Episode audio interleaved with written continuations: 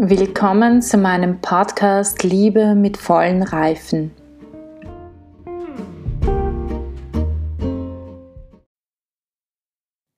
Eine tiefere Dimension der Scham.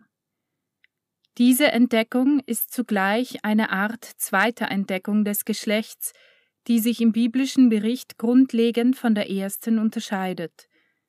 Der ganze Zusammenhang des Berichts bezeugt, dass diese neue Entdeckung den geschichtlichen Menschen der Begehrlichkeit, und zwar der dreifachen Begehrlichkeit, vom Menschen der ursprünglichen Unschuld unterscheidet.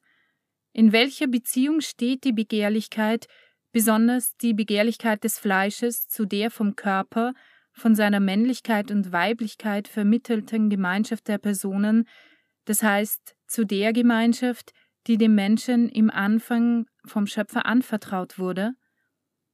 Das ist die Frage, die man sich gerade in Bezug auf die Worte am Anfang über die Erfahrung der Scham stellen muss, von der der biblische Bericht spricht. Wie wir bereits festgestellt haben, ist die Scham in der Erzählung von Genesis Kapitel 3 das Symptom für die Trennung des Menschen von der Liebe, an der er im Geheimnis der Schöpfung Anteil hatte, wie es bei Johannes heißt, der Liebe, die vom Vater kommt. Das, was von der Welt ist, also die Begehrlichkeit, trägt in sich eine fast konstitutive Schwierigkeit in der Identifizierung des eigenen Ichs mit dem eigenen Körper. Und das nicht nur für den Bereich der eigenen Subjektivität, sondern noch mehr für den Bereich der Subjektivität des anderen Menschen, der Frau gegenüber dem Mann, des Mannes gegenüber der Frau. Daher stammt das Bedürfnis, vor dem anderen das zu verbergen, was körperlich die Weiblichkeit oder Männlichkeit ausmacht. Dieses Bedürfnis beweist das wesentliche Fehlen des Vertrauens, das schon allein die Erschütterung der ursprünglichen Gemeinschaft anzeigt. Gerade die Beziehung zur Subjektivität des anderen und zugleich zur eigenen Subjektivität hat in dieser neuen Situation, nämlich im Zusammenhang mit der Begehrlichkeit, das Bedürfnis, sich zu verbergen, entstehen lassen, von dem Genesis Kapitel 3, Vers 7 spricht. Und genau hier, so scheint uns, berühren wir die tiefere Bedeutung der sexuellen Scham und auch die volle Bedeutung des Phänomens, auf das der biblische Text hinweist, um die Grenze zwischen dem Menschen der ursprünglichen Unschuld und dem geschichtlichen Menschen der Begehrlichkeit zu offenbaren. Der vollständige Text des dritten Kapitels der Genesis liefert uns Elemente, um die tiefen Dimension der Scham zu bestimmen, doch das erfordert eine eigene Analyse. Mit ihr wollen wir bei unserer nächsten Untersuchung beginnen. 30. Katechese, 18. Juni 1980. Im dritten Kapitel der Genesis wird mit überraschender Präzision das Phänomen der Scham beschrieben, die beim ersten Menschen zugleich mit der Erbsünde auftrat. Eine aufmerksame Betrachtung dieses Textes erlaubt uns den Schluss zu ziehen, dass die Scham, die an die Stelle des absoluten Vertrauens getreten ist, das mit dem anfänglichen Zustand der Unschuld bei der Beziehung zwischen Mann und Frau verbunden war, eine tiefere Dimension hat. Dazu muss man das dritte Kapitel der Genesis bis zu Ende lesen und darf sich nicht auf Vers 7 und die Verse 10 bis 11 beschränken, die das Zeugnis über die ursprüngliche Erfahrung der Scham enthalten. Denn nach diesem Bericht bricht der Dialog Gott Jahwes mit dem Mann und der Frau ab. Es beginnt ein Monolog.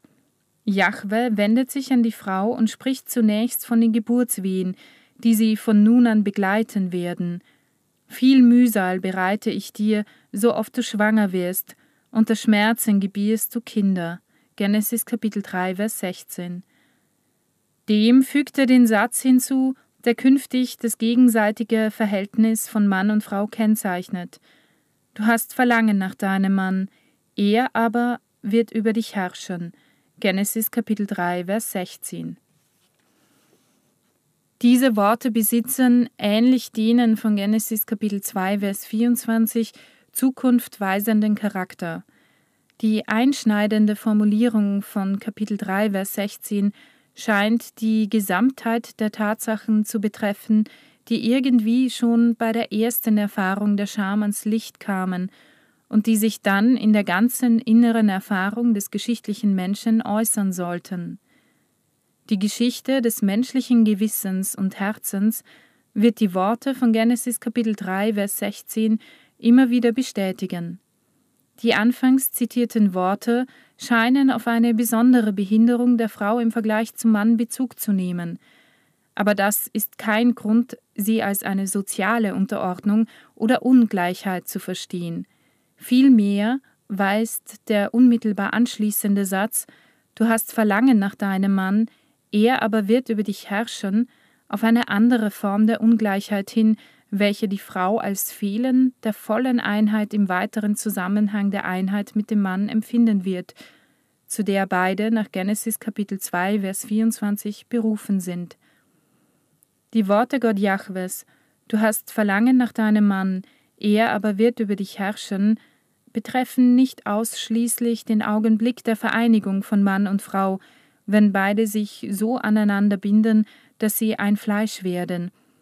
Aber sie beziehen sich doch auf den ganzen Zusammenhang auch der indirekten Beziehung der ehelichen Vereinigung der beiden. Zum ersten Mal wird der Mann hier als Ehemann bezeichnet. Im Kontext des jachwistischen Berichtes sind diese Worte vor allem als Übertretung, als grundlegender Verlust der ursprünglichen Gemeinschaft und Verbundenheit der Personen zu verstehen. Diese war dazu gedacht, Mann und Frau gegenseitig glücklich zu machen durch die Entdeckung einer einfachen und reinen Verbindung im Menschsein, durch die gegenseitige Selbsthingabe, das heißt das Erleben der Hingabe der Person, die mit Leib und Seele, mit Männlichkeit und Weiblichkeit, Fleisch von meinem Fleisch, zum Ausdruck kommt und schließlich durch die Unterordnung dieser Vereinigung unter den Segen einer Fruchtbarkeit durch Nachkommenschaft. Es hat also den Anschein, dass in den Worten Gott Jahwes an die Frau eine tiefere Resonanz der Scham zu finden ist, die beide nach dem Bruch des ursprünglichen Bundes mit Gott zu erfahren begannen. Außerdem finden wir hier eine vollständigere Begründung der Scham, sehr diskret und dennoch gut entschlüsselbar und ausdrucksstark bezeugt Genesis Kapitel 3 Vers 16, dass die ursprünglich beglückende personale eheliche Vereinigung im Herzen des Menschen der Begehrlichkeit entstellt wird. Diese Worte sind direkt an die Frau gerichtet, sie beziehen sich aber auch auf den Mann oder vielmehr auf beide gemeinsam.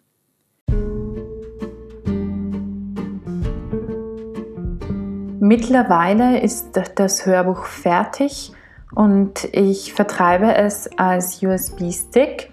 Wer Interesse hat, alle Katechesen auf einmal zu bekommen und nicht fünf Jahre warten zu wollen, bis ihr alle Katechesen gehört habt, kann mir gerne eine E-Mail schreiben. Ihr findet meine E-Mail-Adresse im Anhang. Der USB-Stick hat ca. 3 GB und äh, das ganze Hörbuch hat circa 3 GB und das sind circa 25 Hörstunden, vielleicht ein bisschen mehr. Das heißt, es war ziemlich viel Arbeit und deswegen kostet dieser USB-Stick und ihr bekommt natürlich auch ein kleines Booklet dazu, in dem ihr die ganzen aufgezeigt bekommt, was ihr hört, äh, in welcher Katechese und ein paar zusätzliche Informationen. Und deshalb kommt auch der Hörstick, Hör-USB-Stick derzeit auf 60 Euro. Und wenn ihr an einem Stick interessiert seid, bitte schreibt mir eine Mail. Ich gebe euch die Kontaktdaten in, unten in den Show Notes und äh, dann schicke ich euch eine Rechnung und dann schicke ich euch auch den USB-Stick. Und ich wünsche euch ganz viel Freude mit dem Hörbuch.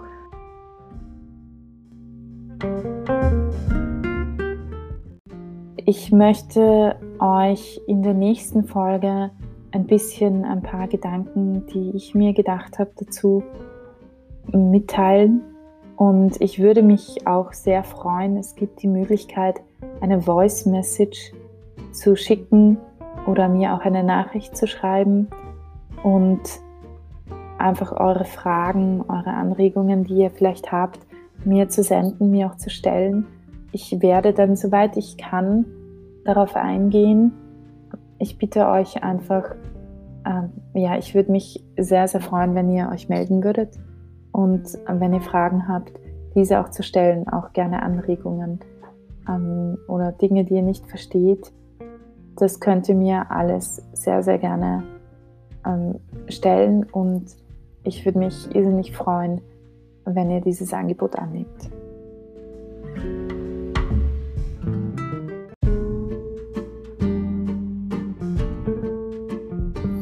Damit wünsche ich euch heute noch einen wunderschönen Tag. Genießt ihn so sehr ihr ihn genießen könnt.